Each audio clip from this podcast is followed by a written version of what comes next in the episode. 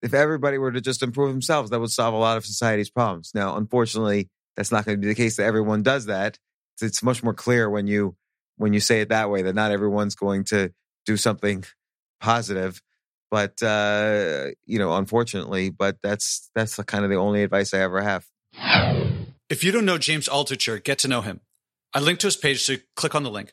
But there's so much about him online in his 20 books and so on, many podcasts that he's been on, that he's done, that you'll mainly learn he's a Renaissance man and there's more to him than you could possibly get. But read up on him. I'll just say a few words that pop up when you read or learn about his background. He went to Cornell. He studied computer science. He got his first job at HBO. He started his first company, or one of his first big companies, Reset, while at HBO. He lost $15 million, regained a whole bunch. He's written 20 books. He worked at a hedge fund. He started this company called Stock Picker. He's run, according to him, 20 businesses, of which 3 were successful. Lately, he's been into Bitcoins. He's a chess master. He's got his own podcast on Question of the Day. I heard about him first somehow a long time before. And I know I saw a New York Times article that he was living kind of homeless, not homelessly, but staying on friends' couches. So I emailed him and said, do you want to stay with me? He didn't, but he does stand-up, and he's part owner of Stand Up New York, which is a club. And that's where I saw him most recently. That's where I learned about his HBO story, his working with the Wu-Tang Clan, going to the ATM and seeing he had roughly $100 left in his account after having $15 million. I was nervous before recording because I didn't know where to start, but I also didn't want to cover what everyone else did. As it happened, he and I just started talking casually before recording. While we were talking, his engineer started recording, and you'll hear after the start when we found out that we were being recorded. We talked about initiative, education, how to learn social and emotional skills, my categorization of active, social, emotional, expressive, performance-based fields. We talked about cold showers, exploring nature, my podcast strategy, and why it brought him to me, or why it brought me to him. He has written and spoken at length on taking initiative, alternatives to mainstream education, alternatives to getting a house. He seemed fascinated by my teaching style. I gave him a copy of my book, and he was leafing through it while we were talking there. Since his engineer mixed live as we went, I edited nothing. What you hear is everything that we talked about. I'm not even removing any ums or anything. We started talking about nature and the environment about 50 minutes in. Anyway, James is fascinating, and I believe fascinated. And without further ado, here's James Altucher. Everyone treats it like it's some big burden, like it's a chore. If you don't do it, you're going to kill babies. Sorry, go ahead. And that's been the opposite of my experience. And that's what I'm trying to share. And the way I do it on my podcast, well, the podcast is step one. That's not the end goal. But I want to get people who are well-known, who others follow, to act on their environmental values and share what the experience was like. Because every single time I do it, the person's like, I'm really glad I did this. I wish I'd done this before. And I think that on a one-on-one basis, I predict that I'll get you to a place where you're like, oh, I want to do something. Even if maybe you already are, I'm not sure. And then that's on each episode. But then the big picture is to get a cultural shift to where people feel like, I think now people feel like if I act but no one else does, then what I do doesn't matter. Or, these things are too big, or these things are too small, they're not worth doing, someone else, corporation should do it. But we're talking about something joyful. Well, people don't get that. And I want people to feel, I want to get a cultural shift. Yeah. Led by well-known people. And I don't think that's happening right now. Yeah. I don't think DiCaprio's not doing it. I just saw a poster for some new movie. Isn't he doing it? He's doing a movie. He did a movie. I think he's got another one coming out soon. He's also flying back and forth across the country every 2 weeks. And I think people get the message. You should talk about caring, but when it comes down to it, if you want to fly across the country every 2 weeks, go ahead. And we can't keep that up. I don't want to tell people what to do, but I want to give people the feeling, to get people the experience of the joy of I don't know if you belong to a CSA, but I belong to a CSA. What's a CSA? A farm drops off my vegetables to a drop-off point. Every week I go pick up my vegetables. Oh. And I go to the farm every summer. It's like the highlight of my summer. And where's the farm you go to? It's, well, practically speaking, I get the bus in Chelsea and it takes me up. So it's like 2 hours north of the city, almost straight north. Where? And what? What town? I don't know. I can look it up because it's in here because I went last year. It's like... it's almost like straight due north. Like New Paltz? It's...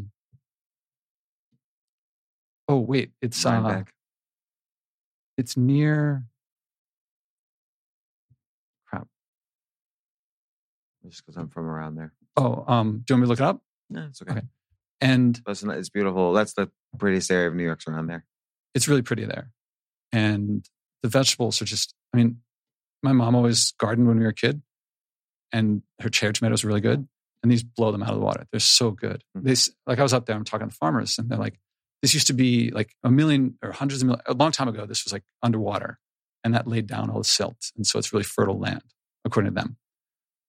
And, you know, I've been in New York a long time. I've had my party phase, and I would go, I had my art up at Crowbar, and I was like guest of honor all the time. And I could bring in however many people I want. I was always behind the DJ booth. And if you told me then, the highlight of my summer was going to be picking up potatoes out of the dirt from some farm, I would never have believed you. And I would, but now I wish I'd done it earlier. And I don't think there's anything special about me. I mean, just, I'm special. I'm a snowflake, but you know, in this regard, I don't think I have like special taste buds that like, I like vegetables better than anyone else. I had no idea. And I want to make that available to people. Yeah. Let's do it. I'm on board. So, what book you got there? Oh yeah. So I brought a copy of my book too, because one, I think you'll like it. I like the cover. And it also resonates a lot. I believe that it resonates with a lot of stuff that you talk about and a lot of stuff that you've done. I think that. Well, you got a lot of good, I know all of your. Yeah, I think you. Let's see. So I know Kevin Cruz, John Lee Dumas, David Burkus, Dory Clark. I know of Daniel Pink. And then, yeah, Seth wrote a blurb for my first one. Seth Godin wrote a blurb for my first one, but he didn't do for this one. We were in the army. He was like, I think you're on your own now. I think you can get it. I was not in the army, but Rip really liked this book. And I really liked his stuff. And he's like a fucking 3-star general from the Marines. And I've also done some stuff at West Point. Yeah, what have you done at West Point? So I was brought up there by General Lloyd Austin to help. He's like a special chair of the leadership department there. And I met him through this woman, Frances Hesselbein, who is a Presidential Medal of Freedom winner. And she had the chair before him, and maybe two before him. It's Jim Collins. And then I met him through her. He liked my stuff. He said, come up and talk to the cadets. And I went up, and my first time at West Point was with a 4-star general introducing me as his wingman. I was like, I really like this treatment. And I got to meet the head of the leadership department there, and I had him on my podcast. And then he introduced me to the head of the environmental engineering department, and I had him on my podcast. And then he put me in touch. I do some environmental leadership consulting. And so he put me in touch with someone to see if maybe I would help them with their environmental leadership. Mm. And I teach at NYU. And this is the difference between NYU and West Point. When I walk into, when I'm teaching at NYU, there's a lot of students and they're sitting like this. Yeah. At West Point, they're like this. That's fine. And it's so much more. Also, I teach very experientially. And at NYU, I'm used to students being like, they don't get that I'm saying like, make this project connected to people in your life. It doesn't have to be like people that you care about, affect people that you care about on something that you care about. And they're always choosing something that's academic, and they have to go through that. You'll read it. If you get to read the book, then you'll see that one of the major things I've learned is how to get people to go from this academic, you know, or like it's what their parents want them to do, or it's what, like, I'll do a Bitcoin app. They're always like doing the latest thing. And you can tell some of them might care about it, but most of them probably don't really care about it that much. And then they switch over to something that they really care about. And they're so disconnected from what they care about. Yeah, I think college is very disconnected from reality. It's kind of like you have to be thrown into the real world a little bit to know what you care about. Yeah. And now you've written a lot, you've recorded a lot, so I haven't gone through all of it.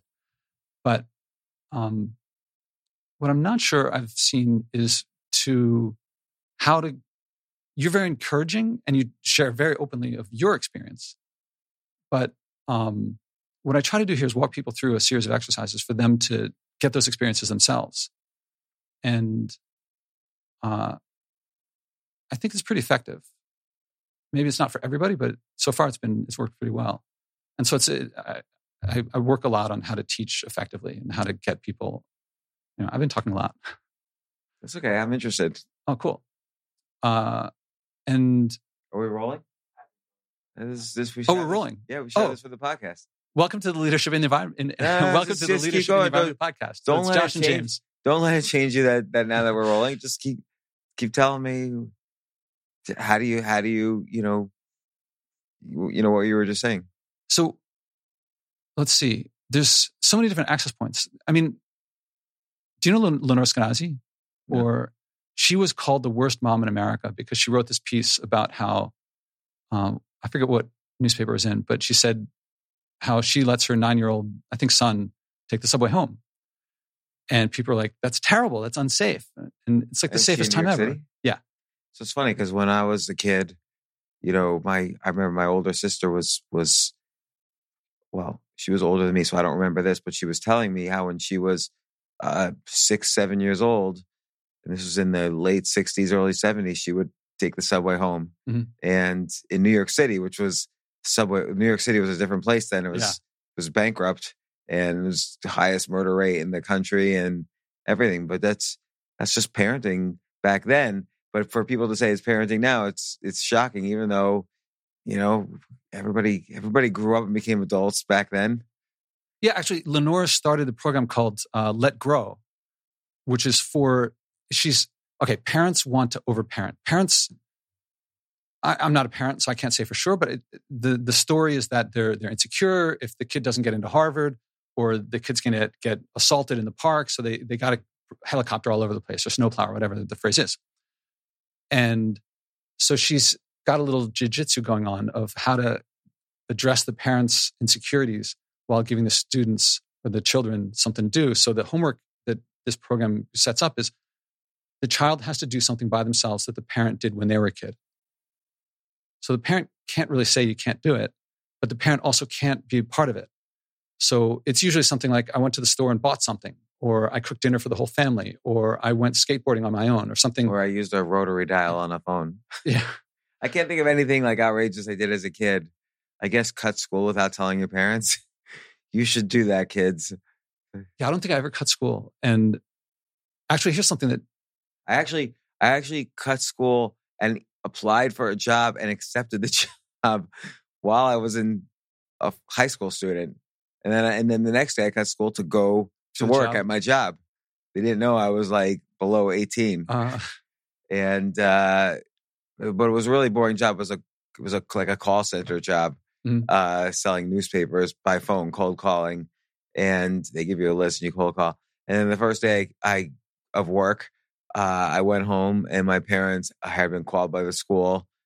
They were very upset. They thought I had been kidnapped or whatever. And so they made me quit that job. So why were you dissatisfied with school? Or were you just seeing what you could do? Do you remember the motivation? I hate it. I always hated school. You have a PhD, was an MBA. You love school. I just always hated it. Well, I've reflected on this a lot because I reached the pinnacle of 5 Ivy League degrees, which is a lot. And 5 Ivy League degrees? Yeah. Wait, what are they? Undergrad? Undergrad what? PhD? Undergrad was a BA in major in physics, if that's it. Okay. Okay. Yeah. And then I got my PhD. But to get a PhD along the way, you get a master's. Yeah. And at Columbia, you get an MPhil, which is just kind of along the way, a master of philosophy. So the PhD really got 3 included with it. And then I started a business, and it turns out PhD in physics is great for inventing things, but not so great for running a business. So I went back to get an MBA. Okay. Yeah, well, I think that's true. I think academics are notoriously bad entrepreneurs, really bad. Yeah. Can you think of any professor that has created we can think of a lot of college dropouts who have created big companies, but it's hard to think of any professors or PhDs that have created big companies. The first one that comes to mind to me is long-term capital management. Right. So that had Nobel Prize winners, 2 Nobel Prize winners, right? I think at Harvard, it was the Scholes, I think, from Black-Scholes.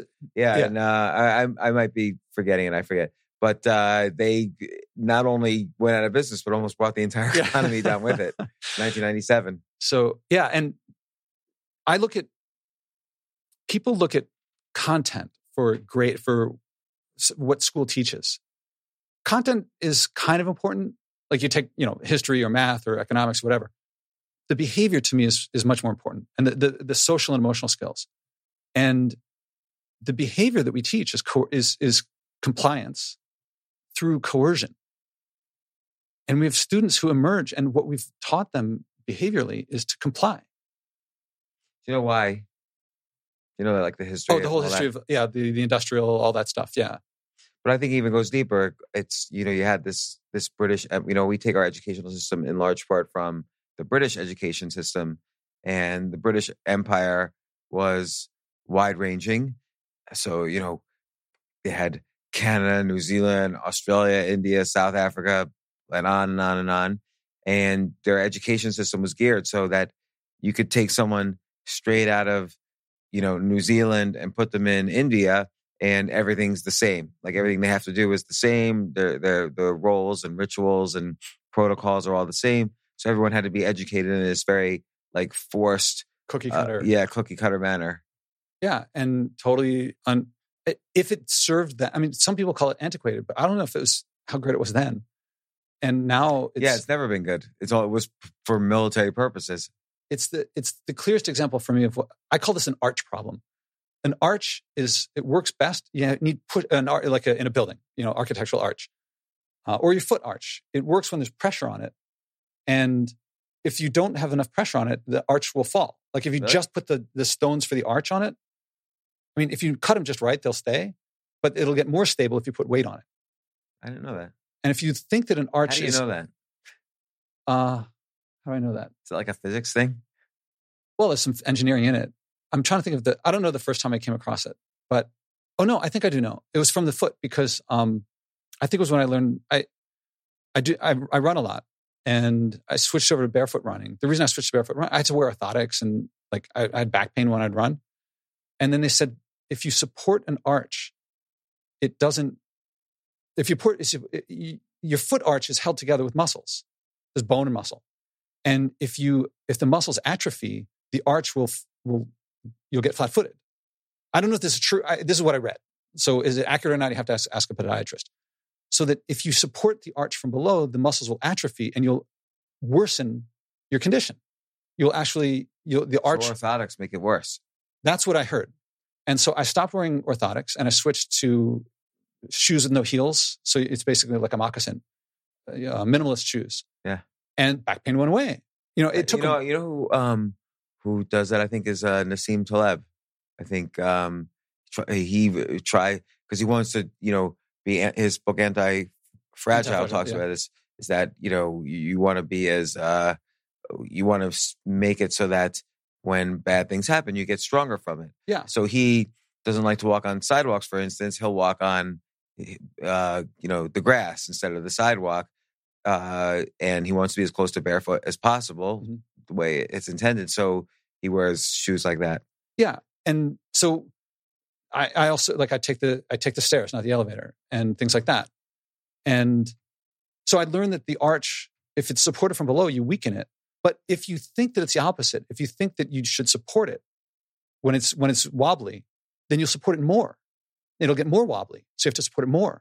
So when the solution actually what you think is a solution exacerbates the problem, you end up either having to support the whole thing on your own or it collapses. Mm. So another example would be if you think that widening roads or building more roads will reduce traffic, that made a lot of sense in the early 20th century. But I think generally we know now that building more roads creates more traffic. In the short term... I didn't know that. Check it out. Yeah. So if I add... take the New Jersey Turnpike. If I add another 5 lanes to that, it's going to be more traffic even? You'll get a few months of lower traffic and then people will adjust. And it might take time for people to move homes if you build a whole new road. Mm-hmm. But my general... There are particulars for case by case, but generally you're going to create more traffic. Hmm. And in terms of education, if you believe that testing and making sure that holding teachers accountable is the way to make sure that students learn, then well, testing doesn't really happen outside of school. And so you're introducing something that's not really necessarily helping the students. And if you think that more testing will result in more learning, then you'll test more. And that may reduce the learning, and that will lead to more testing. And then you get the students. Yeah, it's really interesting. Testing does not occur in any other life situation, really. Yeah, try this out. Any salespeople out there, go to someone and say, I can't really sell very well, but give me a multiple choice test and I'll show you how smart I am. And then will you buy my product? Testing doesn't really... Okay, in certain fields it does. If you're going to be an engineer, there are certain objective measures where to get certified, to get a professional degree. Oh yeah, like if you go apply for a job at Google, they'll give you like a programming test or something if you're applying to be a programmer. So there it's at upper levels of specific tasks. But when we're talking K to 12, it's like testing is a distraction. Yeah, and the SAT doesn't correlate with almost anything. Right, but it really jams up the anxiety, and then it leads parents and schools. It creates a system in which people try to teach the test. So if you had to do it all over again, would you get all these degrees? Oh yeah, so that's what brought this all up. So the way I look at it now, and I have to reflect on it periodically, is that someone put a system in front of me and I wanted to excel at that system. And I wanted to do the best. So physics, okay, I love physics and I always loved physics. What's your PhD in physics? Astrophysics. So I started in particle physics, but the superconducting supercollider got canceled. And so I switched into astrophysics. It was a great experiment. It was a satellite orbiting the planet that I helped build. And it's still working. That's pretty cool. So something you helped build is like in outer space. Yeah. We had to build it in a clean room. So if dust got on it, it could mess it up. But you can't clean it off because cleaning it off could cause a scratch. So everything, you had to put stuff over your hair, like a thing over your hair. It was like going to surgery. But it also meant that I always wanted to write something. Like I wanted to write my name on one of the things so that when the aliens came, they'd know who to come to. Yeah. It would also get me kicked off the experiment if I did that. So I didn't do it. Actually, I could say I did it. No one could tell. Yeah, right. So physics is like the hardest subject. And a PhD is the highest degree. And so I went for the hardest subject, highest degree. People always say as a joke, it's not like it's nuclear physics. Yeah. So no one can take this away, right? I could do a lot of stupid things in my life. What do you think, you are a rocket scientist? Well, I happen to, yeah. That's my biggest takeaway was that I can do something really stupid and I never have to worry, are people going to think I'm stupid? Like I'd have to get severely brain damaged before people would really question it because... See, I get the benefit of that just by the way I look. Uh-huh. So I can't tell people I'm stupid. Nobody believes me. Yeah, you have that Einstein thing going. Yeah. Yeah. And, but looking back, the difference between someone else laying out a system and me doing my best at it and the rat race, it's not that different. I mean, I get a certain amount of respect for advanced degrees. But I think it disconnects me from a lot of people. And it certainly took a lot of time. I think if I could go back, I probably would get a master's in physics because I love the subject so much. And I think it brought me so much. But since then, it's been so much about social and emotional skills. I mean, what brought me to physics was the beauty of nature. And a flower, a rainbow, bumblebee, these things have a beauty to them. And I found deeper beauty the more that I would study this stuff. Doing an experiment was really, in today's day and age, 100 years ago it was different. You could build an experiment yourself. You could make a Nobel Prize winning discovery, just a couple of people working on a tabletop experiment. But now it's like 10,000 people, hundreds of nations, and billions of dollars in 10 years. And that's not really that much fun. I hope it's fun for other people. And this is funny. I feel like I'm being interviewed. You are. Well, stop me if I get boring. So it's the beauty of nature. But doing the experiment stuff wasn't about the beauty of nature. I'd passed that point. Now it's just a lot of engineering and debugging. But getting the PhD allows you to open some doors, allows you to teach at NYU, for instance. Well, I'm not teaching physics, though. I'm teaching leadership. And that came from starting companies. And that came from getting success in there. And also putting a lot into how to teach. But actually learning how to teach gets me great student reviews. But it also gets the dean to look at my syllabus, and she keeps saying, like, where's the theory? You got to be teaching theory. And I'm like, I will put any of my students against someone that you taught straight theory to. Well, what is theory? My working... Okay, in physics... So you teach leadership, yeah, right? So yeah, physics, I understand theory because there's like rules of physics that are the universe has created. But like, what's leadership theory? All right, I'll give you two answers for that. For not in the academic world, I think theory is after you've done it for a while, you kind of figure out how to, you figure out what works and what doesn't, and you make a model in your head for what works. And but what if like 1,000 things work depending on the situation and they're contradictory to each other? That's generally the case. People still will figure out what works for them. The thing is, if I tell you what works for me, I don't think that helps you learn. What I actually learned from was experience. I've coalesced it into a theory. If I give you the answers, that doesn't help you do it. It's like, in piano, there's musical theory.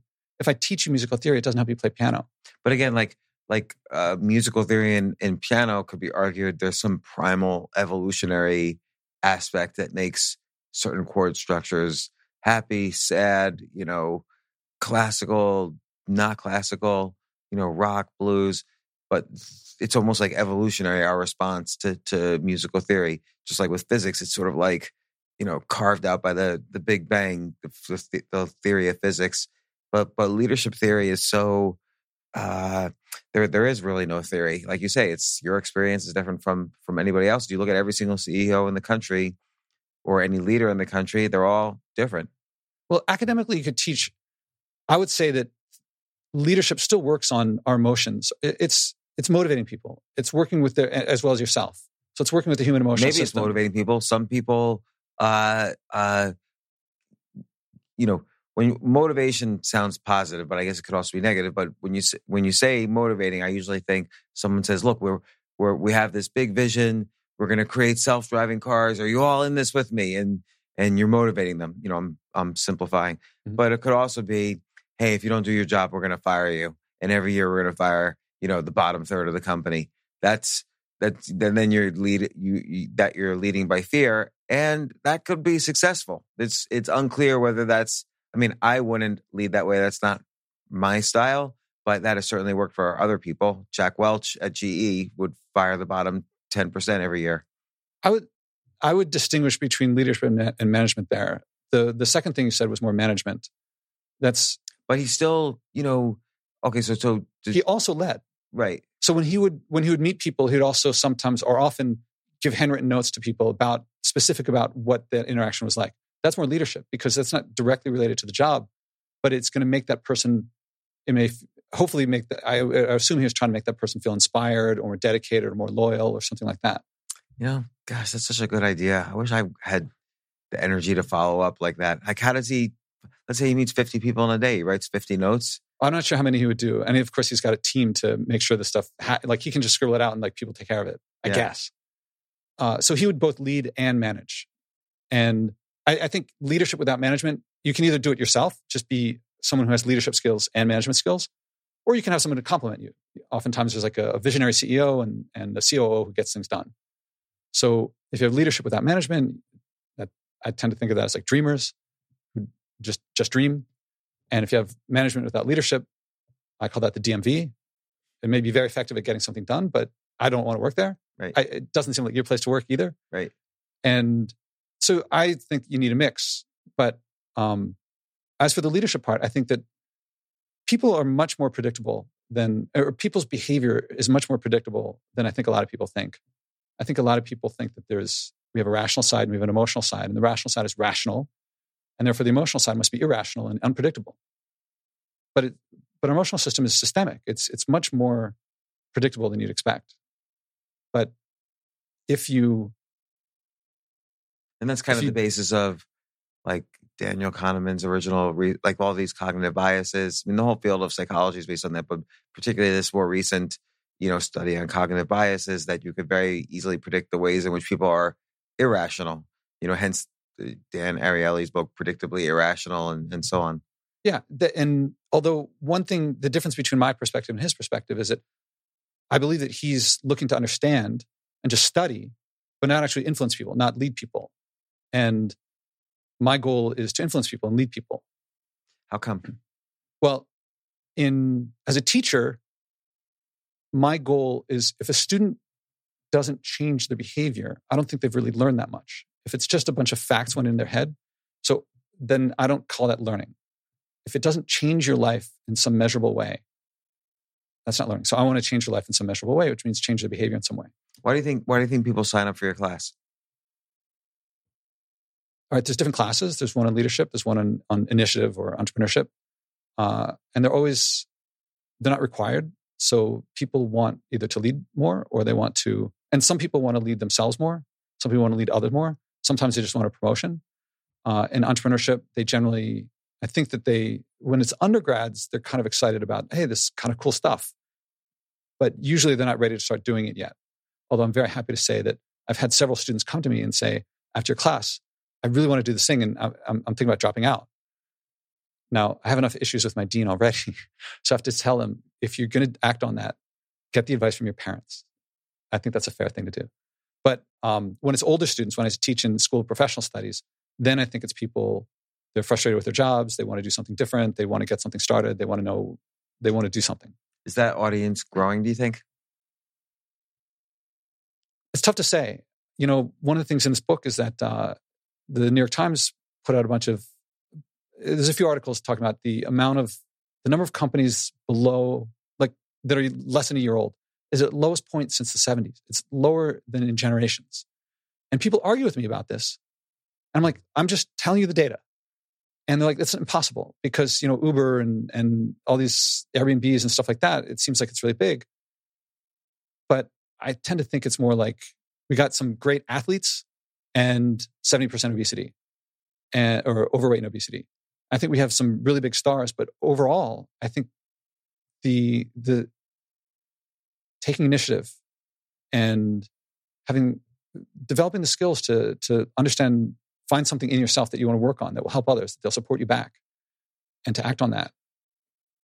I think that's low. I think that's going down. How do you think what's your method for helping people find skills, the skills that they love and that they're good at?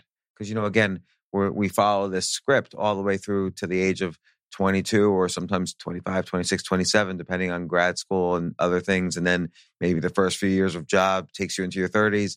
So suddenly you can wake up in your 30s and you realize, oh my gosh, I need to find some skills that I both love and that I can get good at. What's the technique for finding those skills? Well, I mean, the simplest answer is that book right there is initiative, because that's exactly what, I mean, the first half of the book, part one, is about the situation in the world. For example, the New York Times stuff that I just talked about, and why Shark Tank it's designed, it says it's to promote entrepreneurship, but it's really it's dramatic. You know, it's to get advertising. And yeah, more power to them. I think that's great. If it entertains people and it's supposed to entertain people, great. But it's going to get a lot of people who want drama to do stuff that might not be the best business people. And some people who don't like drama might not start it. And it's teaching slightly different skills and all sorts of stuff of why business plan competitions. You know, I've seen a lot of students with great projects that might be a nonprofit or might be a community organization. And then they hear about this business plan competition and they see the money on the line and they start changing it into, how can I scale this really big? And how can I make it, sometimes it might be better that way, but oftentimes not. And we've turned entrepreneurship into this spectacle, and great for some people. I don't want to take that away from them. But I think the majority of us, it's not serving us well. And the second half of the book is the exercises that I've honed over years of working with clients and students, of step by step how to go from having no idea whatsoever and very simple early exercises to, at the end, you're talking to people, valuable people in your field, treating you as a peer with a vested interest in your success. And there's all these steps of how to do it. But it's experiential learning. It's by analogy, if you're going to learn how to play piano, I wouldn't suggest getting lectured on piano theory. I would suggest playing some scales and getting a teacher who can walk you through these scales. And once you master the scales and go to more difficult scales, when you master that, you do stand-up. I mean, how did you get good at stand-up? I mean, As a performance-based field, you know, as something where you have to perform in front of others. Right. So it's an interesting question because, you know, what's a metric for success is very hard to define in stand-up as opposed to probably, I mean, piano there's some metrics of success. And then there's more simple things like games or sports, like let's say running, where there's an easy metric for success. But stand up, I guess, going up on stage a lot, watching a lot of comedians perform and trying to kind of mimic them in private, of course, and talking to a lot of comedians. Whenever I encounter a problem on stage, I find someone I can ask, like, what would you do in this situation? So I get kind of that feedback. I take video of almost all my sets and then look at them later. So I tried something brand new on, I guess it was Saturday or Sunday, and I have a video of it. And I thought it went well on stage. People were laughing. But when I looked at the video later, I saw, oh, I did this one thing over and over again that I probably shouldn't do. And a way of moving. And so I'll improve when I try it tonight. So these elements of performing, getting advice from others, reflection, iteration, these are the things that of all fields that are performance-based and expressive and emotional and social, active. And so I put it into, I mean, I worked it into a linear system. Like first do this, then do this, then do this. Of basically what you talked about, but a specific order of doing it so that it tends to work pretty well. And I think that's also, I mean, that's my leadership book, is, which came out before this, was a similar, it's different exercises, but the same structure. But it's also the same structure if you want to learn how to act, if you want to do the military. It's always practice the basics and advance and get feedback and reflect. And I remember when I was taking piano lessons, there was one exercise that always really impressed me because it wasn't just, hey, here's scales, play them as well as you can, or here's a piece, play it as well as you can, practice it over and over. It was a little bit different. It was, you know, do the scales, but put each, or do the piece, but play each note as kind of heavy as you can. Like really press down on the keys as hard as you can, and then the next note, and then the next note. And I guess that would somehow build some sort of muscle memory in a different way. I don't know. I never understood the reason for it, but it seemed to work really well. I think that something that, if I didn't see it so consistently, I would think it was magic, that the early exercises are very mechanical. You know, put this key on that, this finger on that key, this finger on that key. And then as you keep practicing, at some point, your voice emerges. It stops being mechanical. I mean, to play a musical instrument, I think a lot of people want to express themselves. They want to express emotion. They want to, you know, play their heart out. But you can't start that way.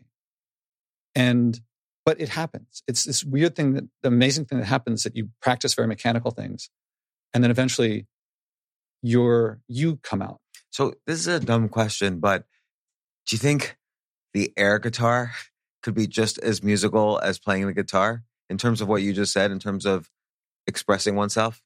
So like the piece, you're listening to music, say, and you're playing air guitar along with it. And I'm being very serious here. You listen to a beautiful song, so you get that pleasure. And anybody watching you gets that pleasure. But you could express, and let's say you don't know how to play the guitar. You could express yourself by going along with the song accurately and then doing, you know, body movements or facial movements or hand movements or whatever that allows you to express yourself. Do you think that could be just as much an art form as actually playing the guitar? And well, this is not as stupid a question as it sounds. I know you're probably reacting. There's partly a smile on my face because I can't help but think of Doonesbury in the 70s. Is that where? Did you? No. Okay, did he play there? I mean, I read that comic strip all the time. It was one of my favorite. That was probably my favorite comic strip back in the, let's say, 80s. But I don't remember. Okay, I was wondering if that was... I think that the category, as I describe it, is active, social, emotional, expressive, performance-based. Something that has those things. So wait, active? Yeah. Expressive? Yeah. Emotional, social. Emotional, expressive, and performance-based. So, okay, so active, air guitar is certainly active. Yeah. Expressive, social. Social. Social. So, yeah, you do it in front of people. Mm-hmm. Social. Emotional. Emotional. Yeah, if I'm playing, let's say, I'm just going to make it, what's a good guitar song? Like, Stairway. Stairway to Heaven. Let's say you're playing that. So, or you could do like some blues. Yeah, yeah. So it can be very emotional to you, the song that you're hearing, and then your personal body's interpretation of it when you're doing air guitar. Mm-hmm. So it's expressive, emotional, performance-based. Performance-based. Yeah. So, okay, yeah. So performance-based is tricky because, again, how do you measure whether it's a good performance or bad? Yeah, I think if you're just doing it by yourself in your room, it's not going to get... But if once you do it in front of other people, then... So if they enjoy it, and I guess also you can say, are you syncing correctly? Or if you're not syncing correctly with the song, there should be a reason for it. Like in any kind of artistic performance, there should be a reason for every movement, everything that happens. Like in a piece of writing, there should be a reason every word is there. And every word that's not there, there's a reason those words are not there. So with performance in front of people, there should be a reason for every movement, for every sound you make, for every movement of the body, and so on. So that you can argue that the air guitar is performance-based. So you're either syncing to the song and then expressive around that, or you're not syncing. And so if you don't have a reason for that, then it's a bad performance. But if you have a reason, it could be a very clever performance. I think, yeah, I mean... So are you saying those things are the criteria for a good performance? Those are a field that has those criteria is when you're going to start by... Those are the ones that I try to teach. I use the model of fields like that. How we learn those is how I teach leadership and how I teach entrepreneurship, because I think those are active, social, emotional, expressive, performance based. Are they? Is that in here? Is that list in here? Yeah. What page? Do I use the term ASEEP? Because my acronym is ASEEP, and let me see. I'll check the index. So, sorry if this is. There's no index. So if it's in there, it's in the first. It's definitely in my leadership book. But I might have, because I call it method initiative and I call it method learning. So I switched the name from ASEEP to method, because method acting is, there's already a term. One field already named this style of learning. So I use method acting. I call it method learning. Oh, and method acting, they talk about those factors? Well, that's my, it's not scientific here. This is just me that I was like, what makes acting, how we learn to act, how we learn to sing, how we learn to do military, how we learn to do sports. Do you mind if I write in that? You gave me this book. Would you mind if I write in that? I just want to write those things. So what's the five, the factors? Of... ASEEP. So active. ASEEP. Active. Social. Social. Emotional. Emotional. Expressive. Expressive. And performance-based. So now I have to say that people don't value books that they don't pay for. I think you got that from my book. Yes. And so I was going to say, you should pay for it and then I'll pay you back when you finish reading it. Oh, no. I have an idea. This is very valuable. Here's 100 North Korean won. Wow. Kim Jong-il, the father, is on it. It's issued in 1978. It is valid legal currency in North Korea. It's worth 100 won is equivalent to about $30 in North Korea. Don't spend it all in one place. If you happen to go to Pyongyang. And, but if you do try to spend it here, you could go to jail. Do you know about me in North Korea? No. About my 2 trips there? No. And playing Ultimate Frisbee in the first Do you recognize that currency then? I don't remember if I've seen it, but I think this is Kim Il-sung. And, I didn't leave with any North Korean currency. Okay. I don't know if I was allowed to leave with it. Yeah. Were you allowed to leave with it? I can't say how I got this. Okay. But... So, great. So, and then I'll give this back to you when you've read the book. Yeah. Okay. Or not. If I find value in the book, I'll let you keep that $30 worth of North Korean currency. I'll spend it wisely. I'll try not to go to jail. Well, why were you in North Korea? Have you had Jordan, fun of their flag ever? You must have been on Jordan Harbinger's show. Yeah, yeah. So Jordan and I go back 15 years. I don't know, a long time. And one time we were talking, I think it was for my birthday. He was like, happy birthday. And he goes, do you want to go to North Korea? And one thing I know, if Jordan Harbinger invites you to something, Jordan Harbinger, if you say the word baller, he is he's the definition of a baller. And I was like, of course I'm going to go. In my head, I was like, I don't have time, I don't have money, I can't do this. And it was one of the best things I've ever done. So when we went a second time, I was like, I couldn't make it the third time. But it was one of the, I mean, it was him and have you had Neil Strauss on your show? Or have you been? So it was us and It was an amazing experience. It was just phenomenal. How'd you know, 15 years ago, how did you know Jordan Harbinger? From the pickup world, because I was reading stuff about you. You've written a whole lot of how do I put it? Rejection from women and things like that. Yeah. And I was like, that sounds familiar. And so when someone gave me a copy of Neil's book, The Game, I was like, I read it and I thought, well, his situation with women was like mine is now. And I don't want to be like that, but I want that magnitude of change that he went through in a different direction. I was like 35 at the time. So I wasn't going to go out like... You're 50? I'm 40. Let's say today's the 17th. So in 3 days, I will turn 48. Wow. Okay. You look very good for 48. I thought maybe you were in your 30s. I'll turn 48. It's going to be the 50th anniversary of the lunar landing, the 48th anniversary of me, and the 75th anniversary of the closest to successful attempt on Hitler's life in 1944. Oh, really? I didn't know that. Do you think running? I hear running is really good for keeping biological age low. Well, physical exercise. Yeah, I exercise every day. And do you know why exercise keeps the biological age low? I think you know why. I mean, I'm asking if you have any theories, but I have a theory about it. But I'm curious about what your theories are. Well, I look at it slightly differently because I want to make exercise normal and lack of exercise abnormal. So I would say, why does lack of exercise make people look older? Okay, why?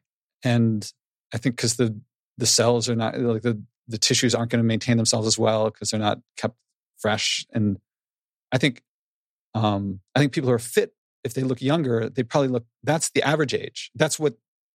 Like I might look younger than the average 48-year-old in America in 2019, but I think I probably would look average for 48 before all the packaging, all the food packaging, and all the sedentary lifestyle and so forth. Yeah, you think? I think so. So even though people always say average lifespan is down, was down then and has gone up. But I think that's all because of infant mortality has gone down. Is that the correct statistic? Like if you take out kids who die before 5, let's say you start lifespan, like you only count it for anybody who lives past 5. Would you say lifespan has gone up or stayed the same or gone down? My impression is that way back when, like before farming, I guess, probably if you made it to 30, you'd make it to however old we get to today. Yeah, but I think there's a big selection effect that I'm letting in information that I want to support my lifestyle. So you might be right. So back then you would have to factor out anybody who died from a violent death. So because I think something like a quarter of people died from a violent death. Yeah. Or at least evident in Yuval Harari's book *Sapiens*, he says some statistic like that. Yeah, and Steven Pinker. Yeah. So, Steven Pinker. What's the book? Better Angels of Our Nature. Yeah, that's the one. Yeah. Every century shows violence has gone down per capita, but I think in terms of exercise, I think what happens is that exercise. The body's like, oh my gosh, there's something really dangerous happening. Mm-hmm. Like if you're doing vigorous exercise, all these things happen in the body to react because the body thinks you're like killing yourself. Mm-hmm. So you start sweating, your blood pressure goes up, your heart is beating faster. So it's basically almost like we're under a potential nuclear attack. All systems stay alert.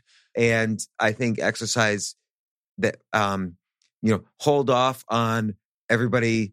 We got to deal with this situation first. Hold off on everybody kind of going to their night courses and, improving and learning anything. So I think that happens in the body when you exercise. So it keeps this like, it actually stops the growth and maturing of cells because the cells are just on alert all the time. Mm-hmm. If you regularly, vigorously exercise, like by, sweating, 5 days a week, like exercise that makes you sweat 5 days a week. Mm-hmm. And that keeps biological age down. There's studies show. Could be. I don't know. Yeah. Although it makes me think of there's something you asked me earlier. First of all, also too much rest, I think, is another arch problem. If you think that if you rest and then that makes you feel less energy, less healthy, and you think, I better rest more, then you can get into a lot of rest. But and then you just keep getting more and more lethargic. And I have friends who just, they they very rarely get exercise. And they say, but if I exercise, I'll get injured. So I better not exercise. And then, although I find that the people who exercise more get injured more, not less. So yeah, I think you have to stress the system. You stress as opposed to distress. Good stress. Stress that helps you. EU stress? Is that? Yeah. Huh. Yeah, I want to... Can I switch topics? Yeah. I want to talk about the environment because it's something that right. I like to talk about. And... How come? Great question. I mean, first, at the beginning, because it's the beauty of nature is something... It's one of the most beautiful things out there. Right. And... I used to joke. But that really, I don't mean to play the devil's advocate. I totally agree with you. But I think nature is always, if you go to a place with nature, right now we're in New York City. So I probably won't see a tree today, for instance. But if you go to a place, any other place in the world where there's trees, it's kind of always been beautiful. It's not like, is there any area that is no longer as, other than heavily urban areas like New York or, I don't know, Shanghai or whatever, are there any areas of the planet that have gotten worse in terms of their natural beauty? Yeah. I mean, well, first, I would... And this is not an argument. This is not a political argument. This is not about global warming or anything like that. Because for all we know, global warming is going to create a very beautiful Arctic circle if there's trees that start growing there. But I'm just curious if you think... something has happened that has made some place less beautiful. Yeah. Well, first, I think that when humans, our ancestors way back 70,000 years ago, when they were populating the planet, I think they probably went to the places that were most life-supporting and most beautiful. And that's where the towns formed and that's where the cities formed. And I think pick a major city, it's probably was once one of the most beautiful fertile areas. And now they're the least fertile areas. Oh, that's an interesting theory. So you can argue, obviously, Egypt, maybe some cities there were at one point. Well, the Nile Delta was very fertile. Yeah. And New York City, I don't know if you've ever seen the projection of, not projections, but rejection. But I agree. I agree. So that's why I kind of counted out all urban areas. So, which I know is a big part of the human population, but it's not, in terms of surface area, it's not a huge, if you add up all the urban cities on the planet, It's not that much of the surface area, yeah.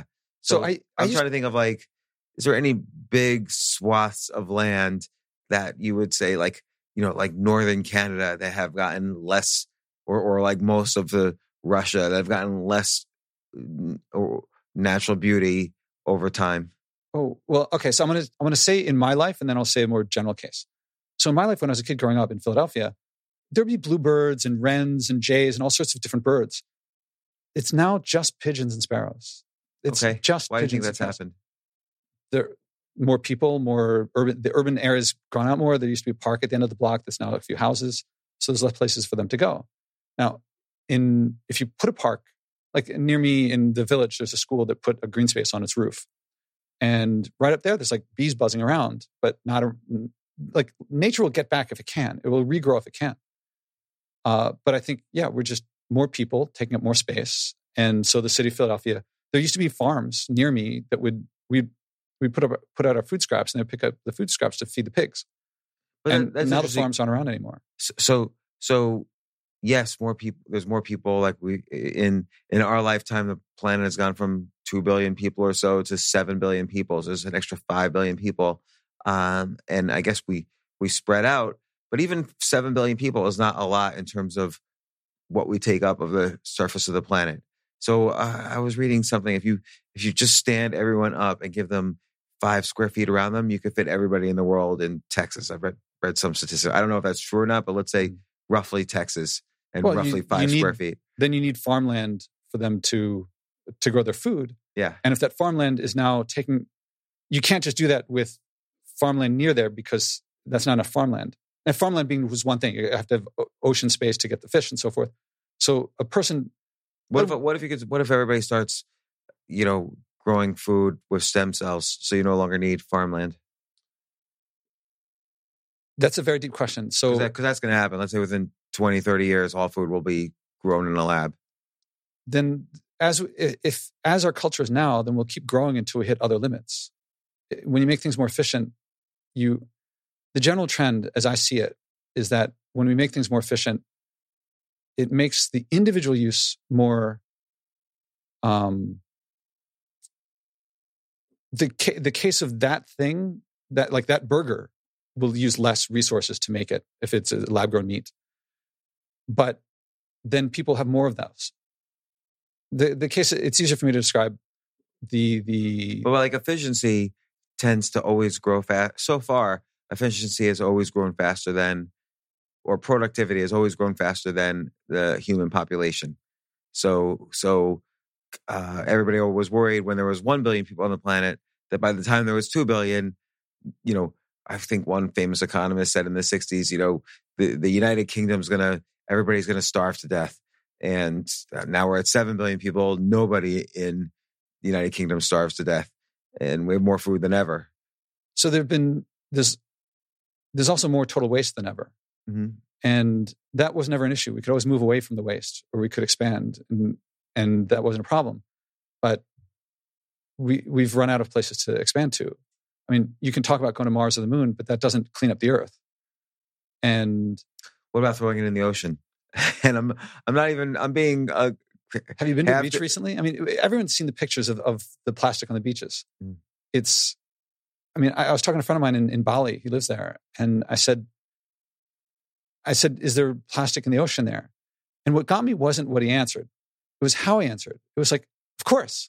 Mm. Of course there's plastic in the ocean here. There's always plastic in the ocean. It was once one of the most beautiful places.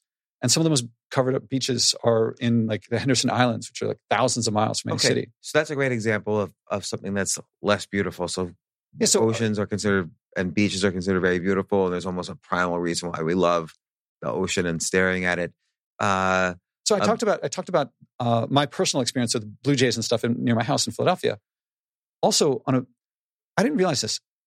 Before steamboats, when it was just sailboats going across the Atlantic or across oceans, there were times when there were schools of fish so dense, they would stop the boats. There were walruses in the Thames River in London. There were birds, flocks of birds that would take days. I mean, you probably know about the passenger pigeon, but there were lots of birds like that. They would take days for one flock to go overhead. Now, you could say, that's not necessarily any more beautiful than blue sky. Maybe if the birds aren't there, I can see something else beautiful. Beautiful. And it's... And you're saying that doesn't happen anymore?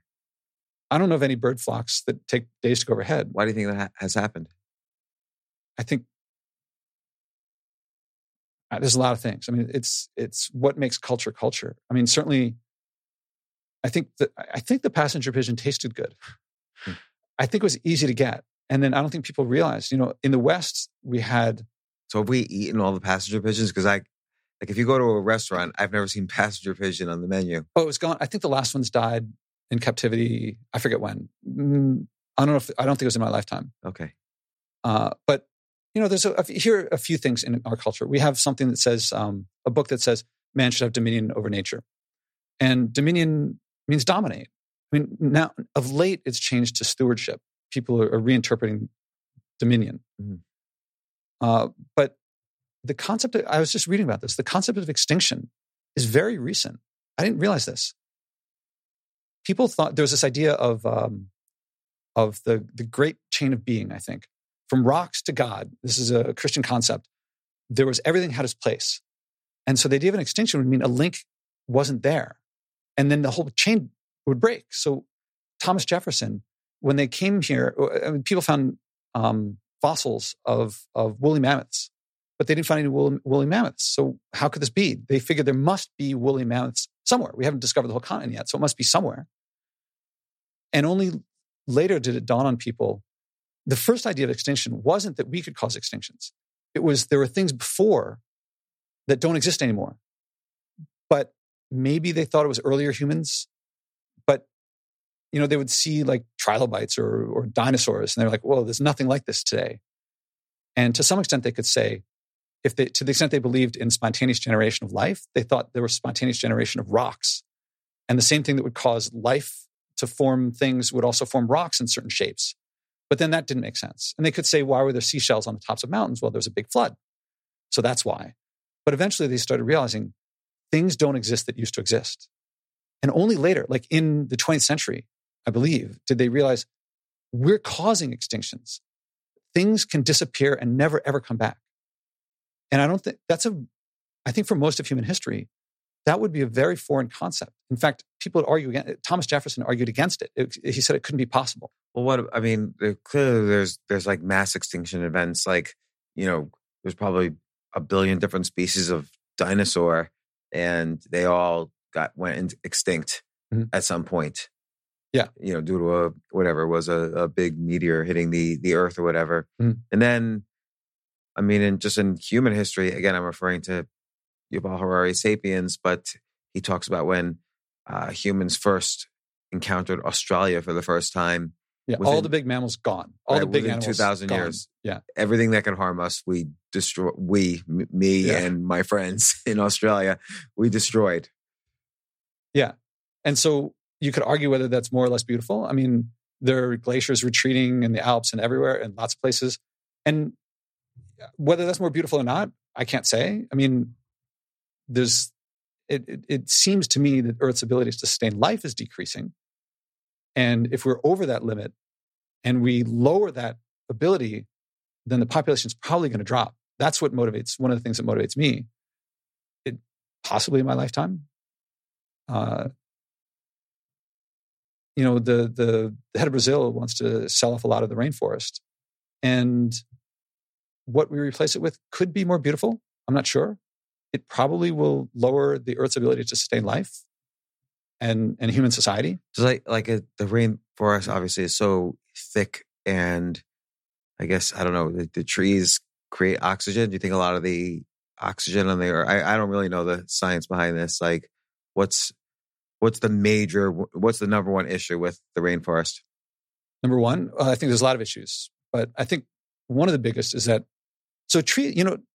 plants are mostly made out of air. I don't know if you know this. It was a really cool thing when I discovered. This is one of the things I like about nature, is that when you put a seed in the ground, I thought it took dirt and made itself out of the dirt.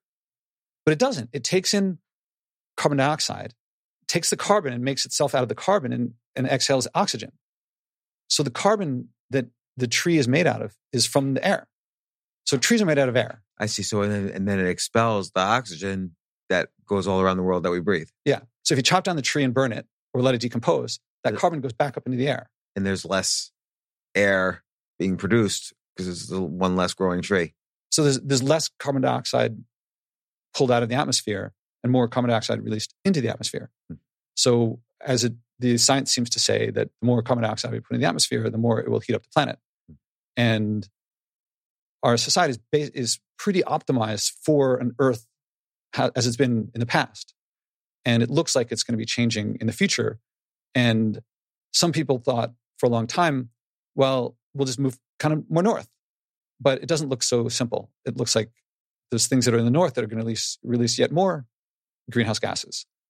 And when you have something optimized for, this is something I would think business people would really get. Because if you have a factory and you're producing widgets or cars or something, and you operate it at 100% efficiency, then you can be maximally profitable, except if something breaks, then the whole factory has to shut down because everything's optimized. So instead, what you do is you operate at like 80% efficiency and you have spare parts lying around that you don't really need. But if something breaks, then you can operate the rest. You can use up the stuff in store and then while you fix the machine that's broken and then run a little overtime and get back on track. But you don't have to... Your shipments all go out on time. And if we're running the planet at optimal efficiency, then any small problem can mess up everything. Mm. The thing is, you don't lose profitability, you lose population.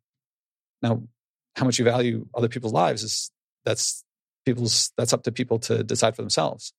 But you know, I feel like this theory that we're going to lose population at some point is like, you know, this descends from, you know, Thomas Malthus and Malthusian economics, just that at some point we're going to reach some limit of resources and human population, and things are going to basically kind of decline from there. And it's never, every time it's been predicted and every year or a decade, it's been predicted. It's never been correct. And we end up having more resources than ever, despite all the fears that came before.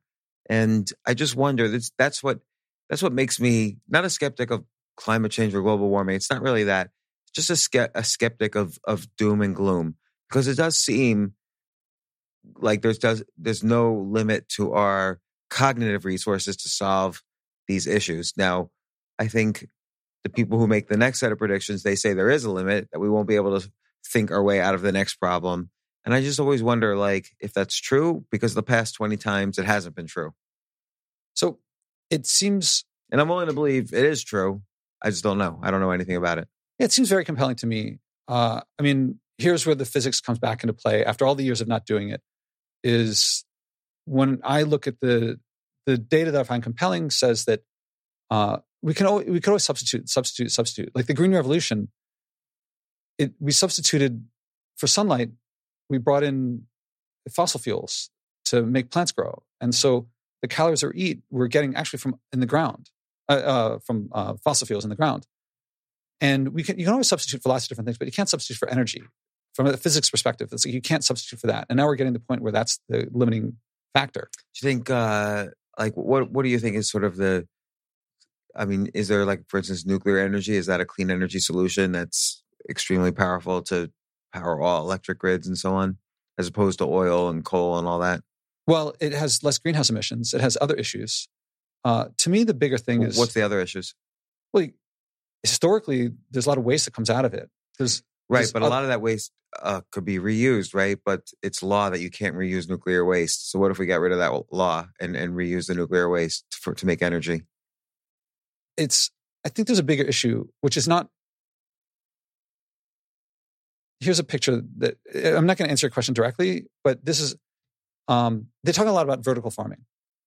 And you can get farming in cities for certain greens. And now the thing is, if you have a vertical farm, the sunlight only hits the top layer. It doesn't get to the lower ones. But these are indoors anyway. So these LEDs. So the thing is, how are you powering the LEDs? Well, if it's coming from fossil fuels, you haven't really gained much, because now you're burning fossil fuels to create plants. Why bother doing vertical farming? Okay, what if you get it from you could get it from solar? But if you're getting from solar, the sunlight that hits the solar panel, you might as well have the greens there, because you're going to lose energy from sunlight turning it into electrical power, sending that power to the vertical farm, and then lighting an LED. It's inefficient. You might as well just farm out there and not use the solar power. Well, they say, what if you use nuclear power? Okay, nuclear power might work, but once you do that, let's say you had nuclear and it was totally clean and effectively limitless. I think culturally speaking, I don't think people are going to spend much time in the sun anymore. Like, we're not going to connect. It disconnects us from nature. But I think people... I might have skipped a few steps in the middle there. Yeah, no, I get it. But people spend time...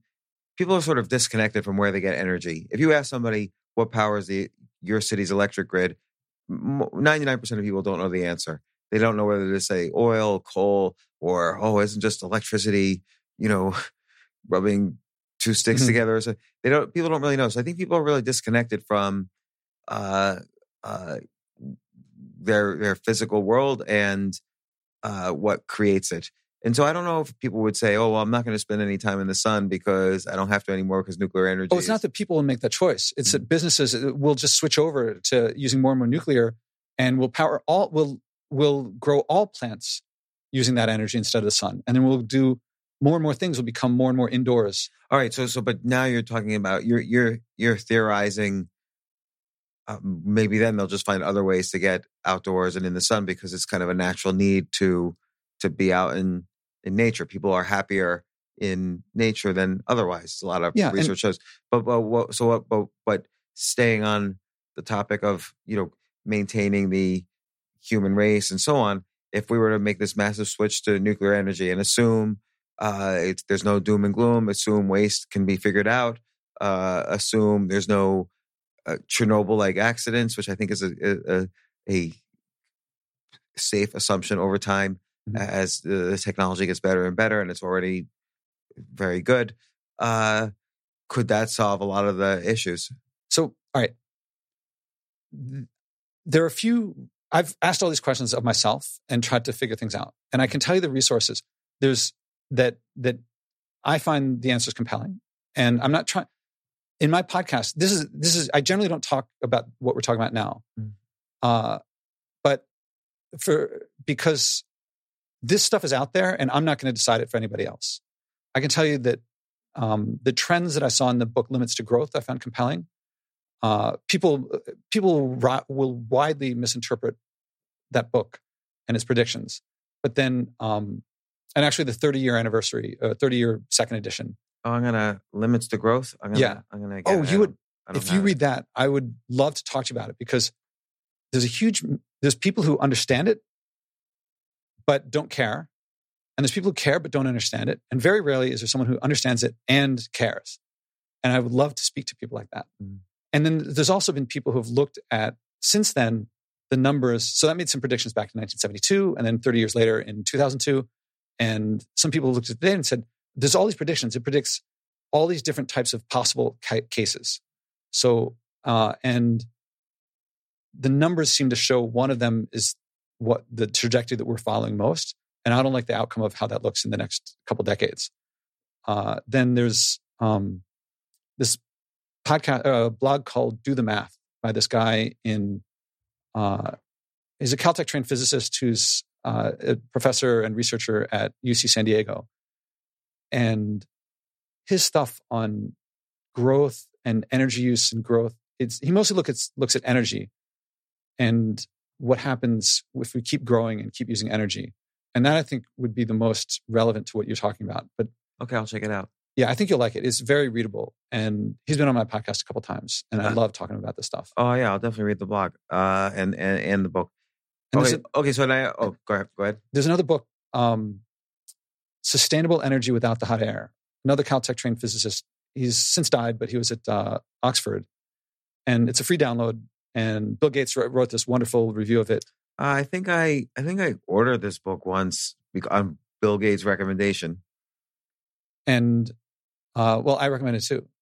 and then there's one low-tech magazine on online page. And so lowtechmagazine.com, I think. And I'll send you all the links. And the combination of those, they've been the biggest things that have set me to where I think that if we continue on the trajectory that we're on, that it could be really detrimental to human life and society. And would you say there's a book you've read or a source that you trusted that challenged any of these beliefs and made you kind of be a skeptic also? There's a friend of mine who has gotten me. Most people would call him a climate denier, a climate change denier. And at first I thought, oh, I'm going to fix this guy. And it turned out he was better read and understood the stuff better than anyone. And that guy, I had to talk to him a lot and really get to where I can't say for sure these things that I thought were sure. And I would send him like some obvious stuff, like the easy stuff about the environment. And he'd say, these data is not quite right. Finally, I sent him the whole IPCC report. And I don't know if he read it or what, but he came back and he's like, if you look at this data, there are times when the scientists fix it. And I was like, well, of course, you recalibrate the instruments and so forth. And he says, every time they fix it, it always shows more warming. If it was just calibration errors, you'd expect it to go both ways. Always went one way. And I was like, I don't know the data. I'm taking people's word for it. And so I think that's been a common problem, right? I mean, that's what he's saying basically, is that this has been a common problem. And this is why like the UK banned Al Gore's documentary, right? Is that the scientists were all over the place on the exact same data. I don't know about the banning of his movie, but it's there's a lot of things people take stuff for granted. I do not use my platform to try to convince people to see things my way. And also I think look, your point. Like I don't like to speculate on science stuff. I'm never going to be able to figure out. But your point is that hey, no matter what, I sort of feel your point is, or at least an area where you can reach the same place as a climate denier is that, hey, it's better to have a great, clean environment. It's better to not pollute. It's better to use resources effectively rather than waste them. It's better to not have plastic in the ocean that kills fish. So regardless of how you feel about gloom and doom within the next 100 years, there's very good reasons to have the same set of actions and beliefs as if you did believe the gloom and doom stuff. Well, I don't even connect with the gloom and doom stuff. Mm-hmm. It's my, I forget if the microphone was on or not when I talked about the no packaging, and I thought it was going to be a challenge. I don't know anyone who wants more plastic in the ocean. I can't imagine anyone wanting more plastic in the ocean. Right. Nobody wants smog. No one wants mercury in their fish. Yeah. And so I started making these changes, and what I realized was that, and there's no way I could have predicted this. I would have predicted the opposite. I would have predicted that acting on my environmental values would be hard. It would take effort. I would do it begrudgingly, but I would do it. And I had no idea that it ended up being the best change in my life, best by my values. So it might be different for other people, but over and over again. And now I'm now about 2 years into this podcast. The last I posted was like episode 200, 201, something like that. Wow. And over again, people who go through this similar change, they're glad they did. And what I'm discovering is that, like, so you're talking about nuclear. When I was talking about the shift away from, like, we're not going to get as much sunlight anymore, we're creating a world around us in which the more that I do this, the more I feel like I don't like the direction I was going. I don't like, to me, it's over and over again when I make these changes, it creates community. It makes me closer to family. It makes me closer to friends. It makes me closer to my community. Yeah, so I think those are good reasons. Yeah, that's what I'm about. I think those are very good reasons to support, good environmental practices. I think a lot of times people take things to extremes, and I'm not saying those extremes are wrong. It might be the case that we have 10 years left and then the glaciers are going to melt and we'll all be underwater. Who knows?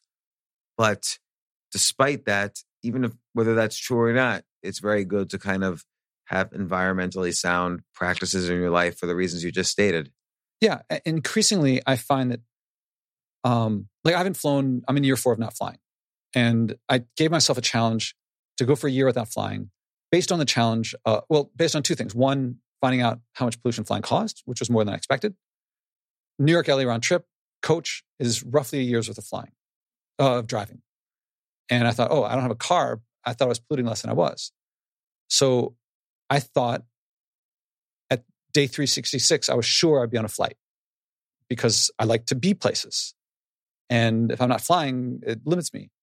But I didn't replace flying with crying and lamenting my loss. I replaced it with things that I liked. And I found that I used to think of flying as something that would bring me to, say, a distant relative. Now I think of flying as what makes the relative distant in the first place. And I used to think of flying as a way of escaping, but now I think of, why did I want to escape? Well, what's wrong with my place? Like, now it gives me reason to connect with my community more. So I think it's almost like a common thing to say, so-and-so is an activist, but then they fly a plane. So are they a hypocrite or not? I don't know the answer to that, but that's like a common refrain. But what about other things like do you eat meat, for instance? I haven't eaten meat since 1990. Okay. So that, because the whole, apparently this was in the book Freakonomics, it was in Super Freakonomics, but now it's common knowledge.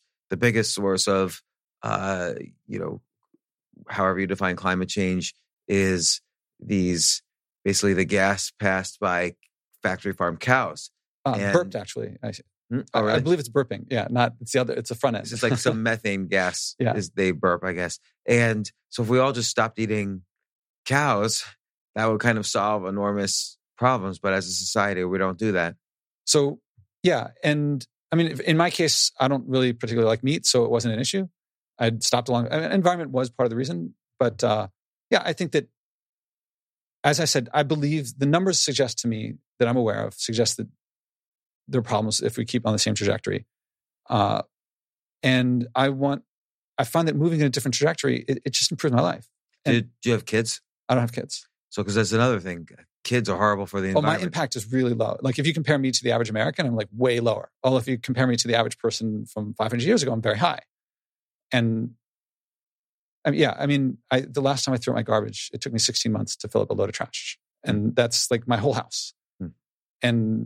But I know people who create less. So I still think of like, I haven't drunk from this cup because it's in a plastic cup.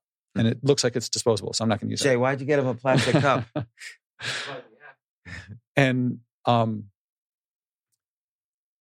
let me practice with you. What is it? When you think about the environment, what do you think about? That's a great question. You know, I'm here in New York City. There is no environment here. Mm-hmm. Like, what is the environment here? There's nothing. And I think that does have an effect on me personally. I think it's important to... I've never been a nature goer. I don't hike in the mountains. I don't really spend time in gardens, but I did like being out, living outside of New York City and living by a river and living where there were more trees and grass and birds and so on. So I think psychologically there's a difference for people.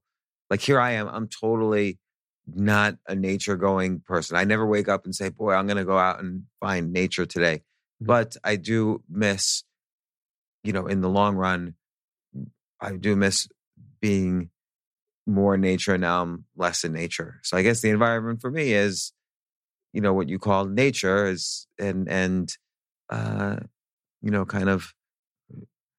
where does nature come from is the natural, the things that the earth has given us naturally, as opposed to the skyscrapers and the asphalt roads and so on.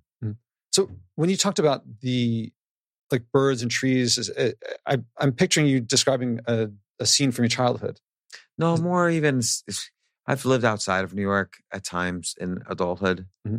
So more from that, because I grew up in a suburb, which almost doesn't feel like nature either. Like, it's kind of these cookie cutter houses, mm-hmm. And very regimented roads. And I mean, there was more nature than there was in New York City, mm-hmm. but it was still suburban. So it didn't quite feel like nature. So when you're talking about nature, if it's not from your childhood, it's from times when you've lived outside the city or experiences you've had camping or things like that? No, I've never camped in my life. But it's times when I've lived outside the city. Can you be more specific? Like, you were mentioning when you lived or when you visit a farm in 2 hours north of New York. I lived like about an hour north of New York for a while. Okay. And so what was it like? What was it? Can you be more specific about like what you remember? Yeah, well, I lived right next to the Hudson River, mm-hmm. like literally a few houses down from the Hudson River. So I'd walk outside my house and there was the Hudson River. In fact, across the river was West Point. Mm-hmm. And so I could go to the river on July 4th and West Point would have fireworks and there would be a huge crowd and we'd watch the fireworks. And there was a lot of hiking in the town. Mm-hmm. I rarely, if ever, went on a hike, but I was aware of it. There was a lot of mountains. The entire town was surrounded by kind of hilly mountains. And I don't know, it was just trees and, it's a little quieter pace. And was it Garrison? Was that where? Oh, yeah, it's near, it's Cold Spring. Okay. Garrison and Cold Spring are part of the same town. Okay. Yeah. I'm just thinking of the train ride up. You have to be on the I guess the left side when you're going north and the right side going south because it's so beautiful. Yeah. That was the other thing too. Taking the train into the city wasn't really a burden because you're just looking out. It's like really beautiful to look out at the river the entire way. Mm-hmm. Okay. So you talked about there's your experiences in nature, which sound like in total amount of your life, not as much. I'm reading from your expression that it still made an impression on you and it sticks with you somewhat. Yeah. And then here we are in the city and there's less of nature. So based on what you described... By the way, the city's not a bad place either. It just has less of nature. Yeah. Yeah, I don't want to say good, bad. Yeah. Although it did seem, not good, bad, but the emotions attached to nature seemed more... The pace at which you spoke seemed more reflective and slower paced and not good or bad. And in the city more... faster paced. Yeah. So based on when you think about the environment and given what you think about, I invite you at your option. So if you don't want to, that's fine. To think of something that you could do to act on that, which could be, something related. I mean, maybe it's bring more nature into your life here or going there. I don't know, but something that. But I always have to say, it doesn't have to be fixing all the world's problems by yourself overnight. It's not something for other people. It's not for them. It's not for what the New York Times says is the most important thing to do. But just something. I read you liked something about that, and to maybe make more to act on that. Yeah, I mean, I don't live that far from either Central Park or Riverside Park, but I never spent time in either park. And certainly I could spend more time walking into those places, and taking walks. But now it's like 90, the problem with New York City a little bit is the weather. Is that it's like -1,000 degrees in the winter and it's +7,000 degrees in the summer. Like right now it's like 100 degrees. It was a burden. 96 today, I think. Yeah, it's a burden. It was a burden to walk the 250 feet it took me to get here. So, all right. So, say it doesn't have to be right away, because I think it's going to be cooler tomorrow and the next day, but then it's going to be back up again. Oh yeah, a couple of days. I was looking. Yeah, when I went out today.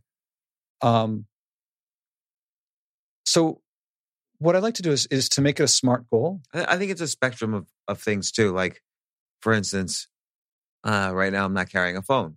Mm-hmm. So when you're not carrying a phone, when I leave here, I'll be more inclined to not be anxious about my email. Instead, I'll look around at people. I think people are part of nature, and I like looking at people. Mm-hmm. So that's, for me, that's nature too. So doing fewer things that are kind of man-made as opposed to natural. So after someone comes up with on the podcast, after someone comes up with something they could do, I say, let's make a smart goal. And then I invite them to a second episode, which is often shorter, but sometimes longer, to share what that experience was like. Because that's what I want people to get a feeling for. Because I think a lot of people listening to this are probably feeling, if I act but no one else does, then what I do doesn't matter. Or, yeah, I could do it, but James Altucher doesn't do that stuff. Well, I think there's a lot of reasons to sort of check in with nature, including your own personal productivity goes up, according to a lot of research on this. Mm-hmm. So it's not that bad. I wish, knowing that research, that I would spend more time in physical nature. Like, let's say, even if you see one tree a day, your productivity spikes and your creativity spikes. So that's probably a worthwhile goal for me, is to see a little bit more of nature per day. You really see no nature at all in New York City during the day, mm-hmm. unless you actively seek it out. There's nothing. So even if you walk around London, there's parks and greenery everywhere. If you go around in LA is a city that's so spread out, you'll find, and it's right near an ocean, you'll find nature. Mm-hmm. But New York City's a little harder, I think. Although we are 2 blocks from Central Park. I know, but I don't go there. Yeah. So let's say if... I haven't been to Central Park in 1.5 years. And really? We're 2 blocks away. So, all right, I want to offer 2 things. One is, how long do you think you'd have to... Say you did it for a certain amount of period of time, a certain frequency. Then would you care to share the experience? Yeah, sure. Okay, so what would the frequency be and for how long? I don't know. I mean, again...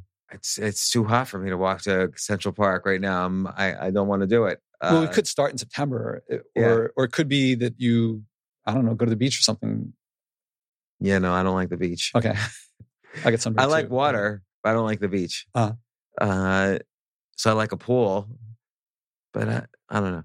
But yeah, I could say, and when it's a reasonable temperature, I don't mind walking around Central Park. I think that's nice, and it's a way to disconnect from the stresses and anxieties of email and work and so on.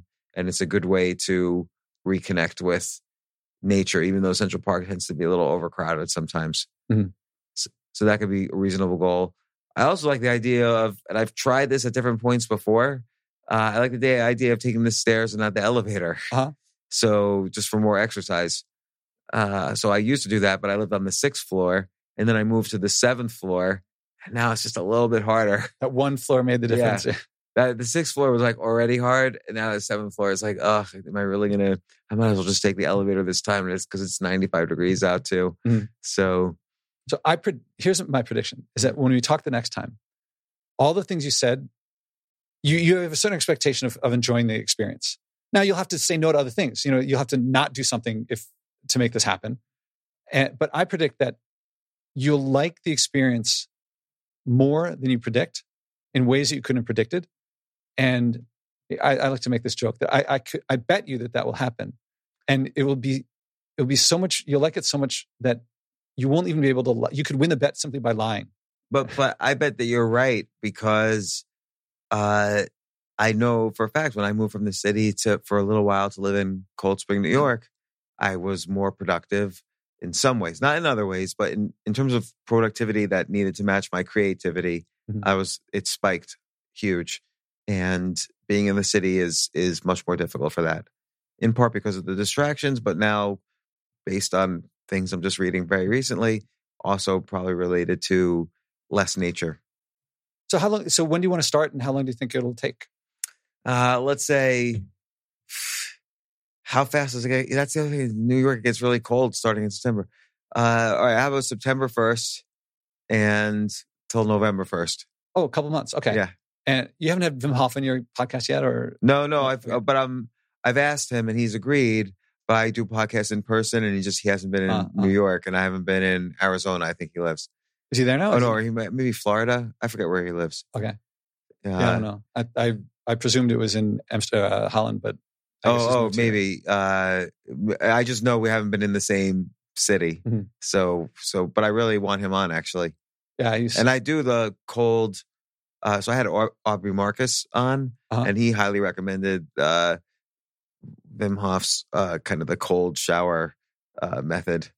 So I do that. Okay. Yeah, I take cold showers too. And I can't explain it to anyone. People who get it. People who don't get it, it's like, I can't explain it. I don't know. Do you take the whole shower cold? Yeah. I just go the final minute, and then I'll get colder and colder and colder until it's like ice freezing cold. And what it feels like is that it almost feels warm underneath your skin once you get out of the shower. I was reading, do you know Joel Runyon? No. He's a really cool guy.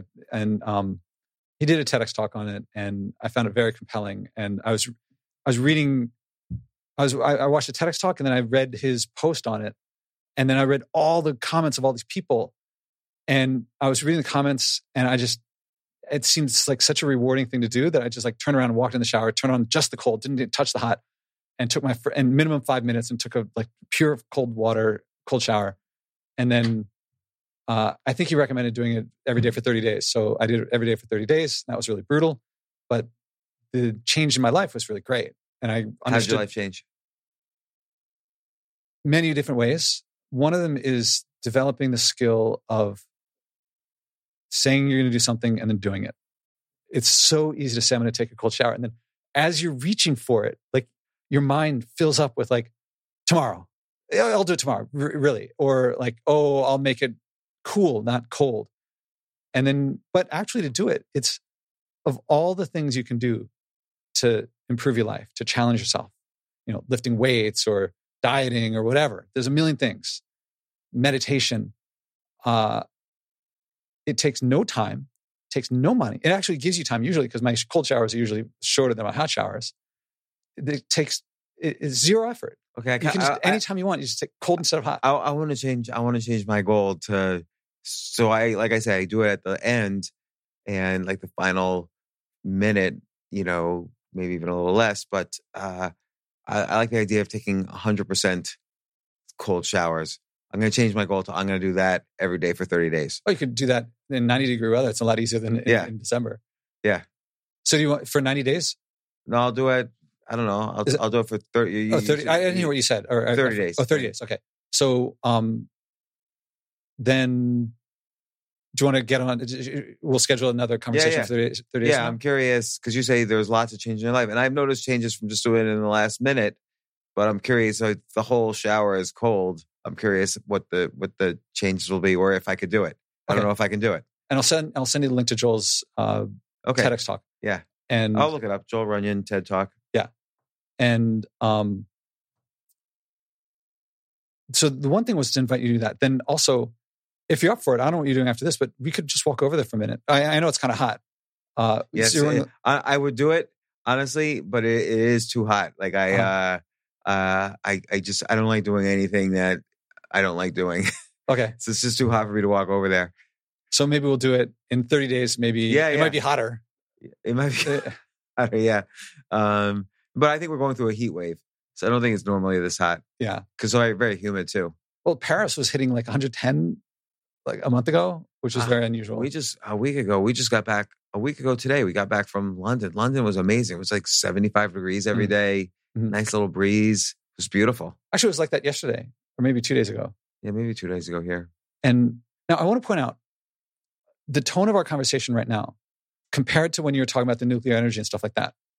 I don't want to stop people from looking at the science and analyzing and debating and figuring those things out. That's important. And I have a say in those things, but that's not what I do in the podcast.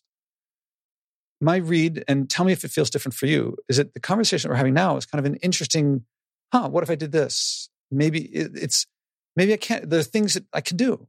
Well, because I think you're right, but I think that's because now we're talking about personal improvement that also kind of contributes, say, to better life and awareness of the world. So if everybody focused on personal improvement instead of arguing various issues, which occasionally we have to do just for society to grow and urban planning and so on, you kind of have to debate facts and science and how cities are laid out and how energy is provided to those cities and people and so on.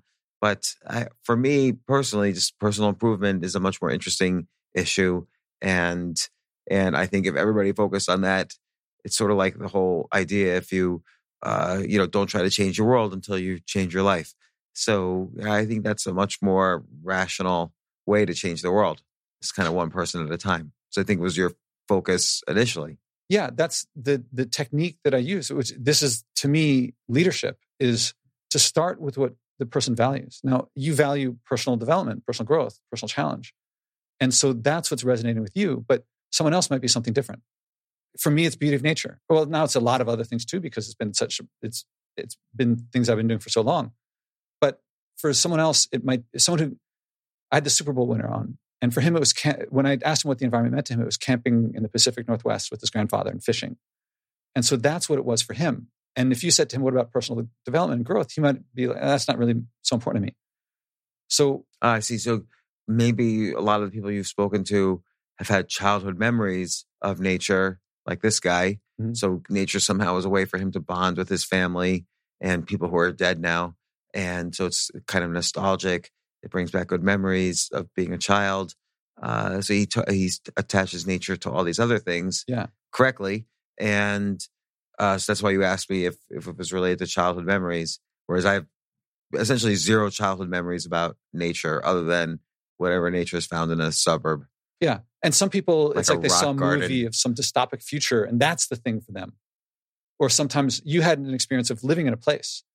And I tried to make it vivid and I tried to get to I tried to see it from your perspective. And that's what I think it's something missing from everyone's like, the best they can do is say, think of your grandchildren or think of your children or think of future generations. Of course, we all care about kids and future generations. I mean, I have nieces and nephews and I care about the world that they're going to be in. But it's still abstract. And it is abstract so much. It is abstract. And I think it's actually hard to really think in the abstract. I don't like to do that because the more abstract you get, the more probably incorrect you're going to be. So for me to think in the abstract, well, the world could be damaged 500 years from now. I don't know how it's going to be 500 years from now. So I prefer not to think about it. So I actually don't really think in the abstract at all because I just look back at the history of prediction making. And this is about personal improvement because this is about how, for me personally, how I improve. I don't ever think about distant future and rarely even think about close future other than immediate concerns. Because I just see, like, you know, there was a famous bet in the 1980s. The economist Julian Simon said to another economist, I forget his name, I'll bet you that, I forgot his exact bet. I think he basically bet that $1,000 worth of commodities that the other economists could pick wouldn't go up in value faster than just $1,000. And because the idea being is that as those commodities would become scarce, meaning their value should go up, society itself would innovate and replace those commodities. So we wouldn't care that they're scarce anymore. And he won his bet. So he was kind of making the example that things, we usually tend to not predict how well things are going and how fast, you know, the world innovates past the problems that we perceive in the future. And so that always gives me hope and encouragement. And, you know, even when, you know, we're bombarded every day on both sides of facts on every issue. And I never think about it. If it, you know, I always get back to, you know, improve my own life is my way of improving the world. That's what I'm trying to do. That's why I talk about, you know, if you're up for it, we can record here next time, or if you're up for coming down, I'll make you some of my famous packaging vegetable stew. Where do you live? Greenwich Village. Okay. Off an express stop, so it's even easier to get to. I don't take the subway. I take a cab to support those hardworking immigrants that come to the United States and can't find it, and now they're being, you know, slaughtered by the Ubers of the world. You know, their tax medallions have made many of them go bankrupt. So, but it's a different philosophical view. I don't care about my carbon footprint in that way. You know, I have kids, so kids are almost the worst thing you could do in terms of increasing your carbon footprint, because kids have such a high carbon footprint. I mean, the value, the carbon footprint of bringing a new human onto this planet is so enormous. You could fly all day long back and forth to New York, LA forever, and it still won't match the carbon footprint of bringing another human to Earth. So some of that you know, some of it I pay attention to. I don't like to waste, but some of it I don't pay attention to. Yeah, I pay attention to it a lot, and this what I pay attention to is a tiny fraction of what there is that could be paid attention to. Yeah, and like you, it's like I won't throw garbage on the sidewalk, for instance. And yet there's a lot of garbage on the sidewalk. Yeah, but it's better than it was, let's say, 30 years ago. I was just watching Mad Men, and there's this one scene where they have a picnic. This is like in the early 1960s, and they just leave all their... They're having a picnic in the park, and they just leave all their garbage just lying around in the park. They don't think about it, because that's what people used to do in the 1960s. So, you know, kind of I think what happens is, as each individual person improves and gets a sense of, you know, what's better for me, you know, as opposed to that sounding selfish, it actually turns out to be better for society as a whole. Yeah. And so I think that by bringing, you're a well-known person. You have a lot of people follow you. And from your mouth to God's ears. Yeah.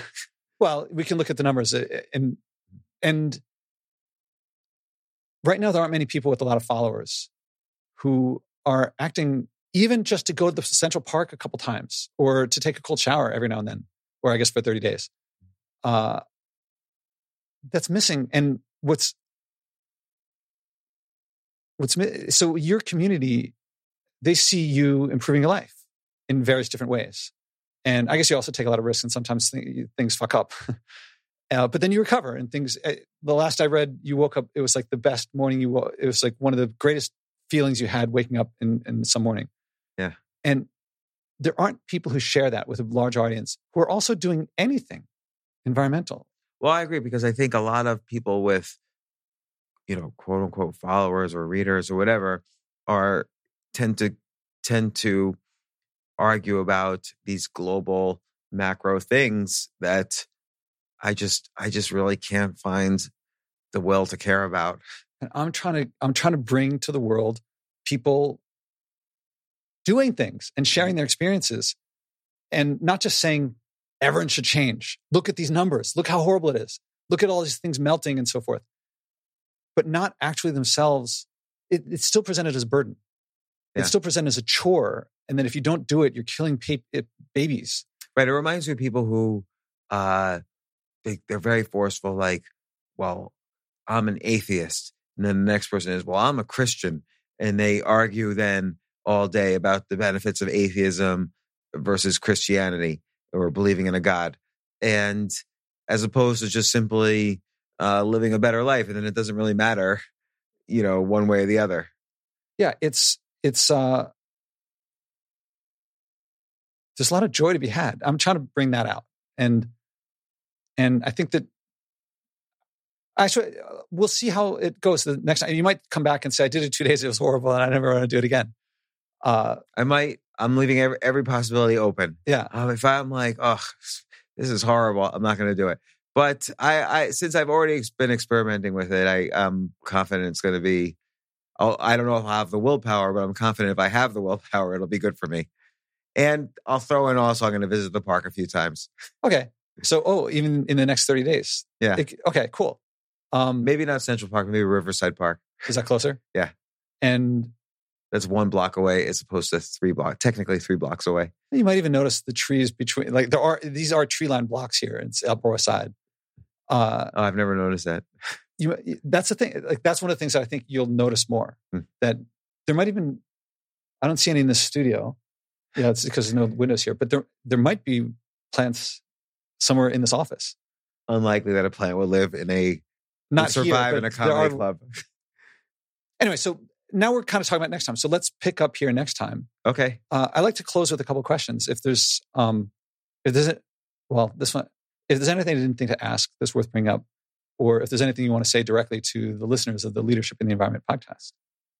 I think again, this idea of stop worrying about the entire planet and stop worrying about the U.S., which, by the way, in general seems to have moved in a good path and doesn't seem to present as many problems as the rest of the world, depending on how you measure these things. Stop worrying about measuring and just worry about your own life and what you could do better, because that's, people always, like, I don't vote, right? So people always say to me, what if everybody did that? Well, not everyone's going to not vote. And I am able to express myself to a larger audience than just a voting machine. So I feel I have my voice in society, and I don't like to vote for various reasons. And it's the same thing here.